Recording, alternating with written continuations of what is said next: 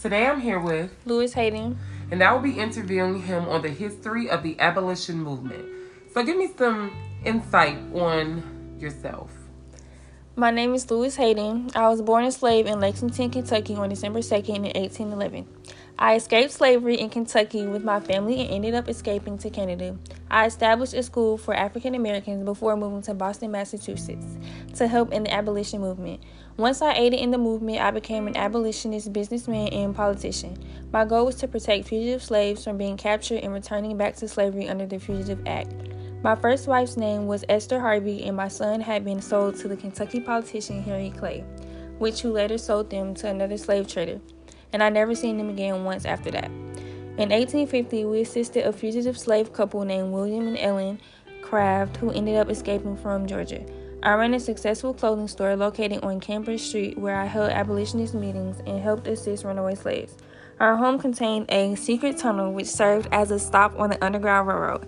Our home is now listed as a National Historic Site. I have five questions for you. Question one Should the AASS support colonization schemes to send people freed from slavery to Africa?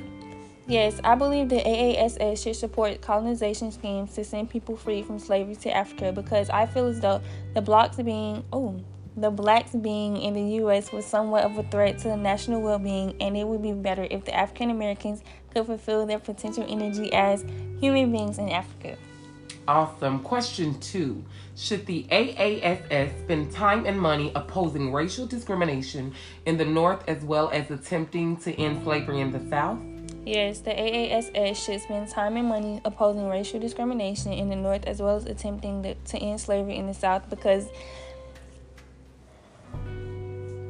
because we should be working to oppose racism, and our aim is to fight racial prejudice no matter the situation and ending mistreatment dealing with race as well. Awesome. Question three Should the AASS support efforts to gain greater equality for women? Yes, because women abolitionists affirm the power of women to enact social change on the political spectrum, following along with public speaking, and women abolitionists work in petition campaigns as well.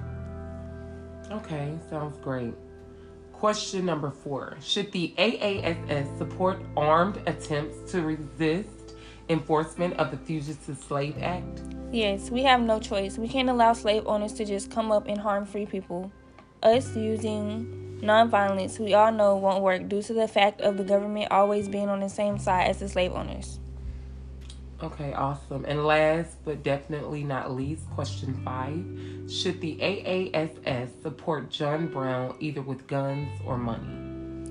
Slavery what has to be ended with force, and Brown has the, that power from his time in Kansas. Targeted raids in the South could possibly encourage slave owners to run away, spark, and slave rebellions.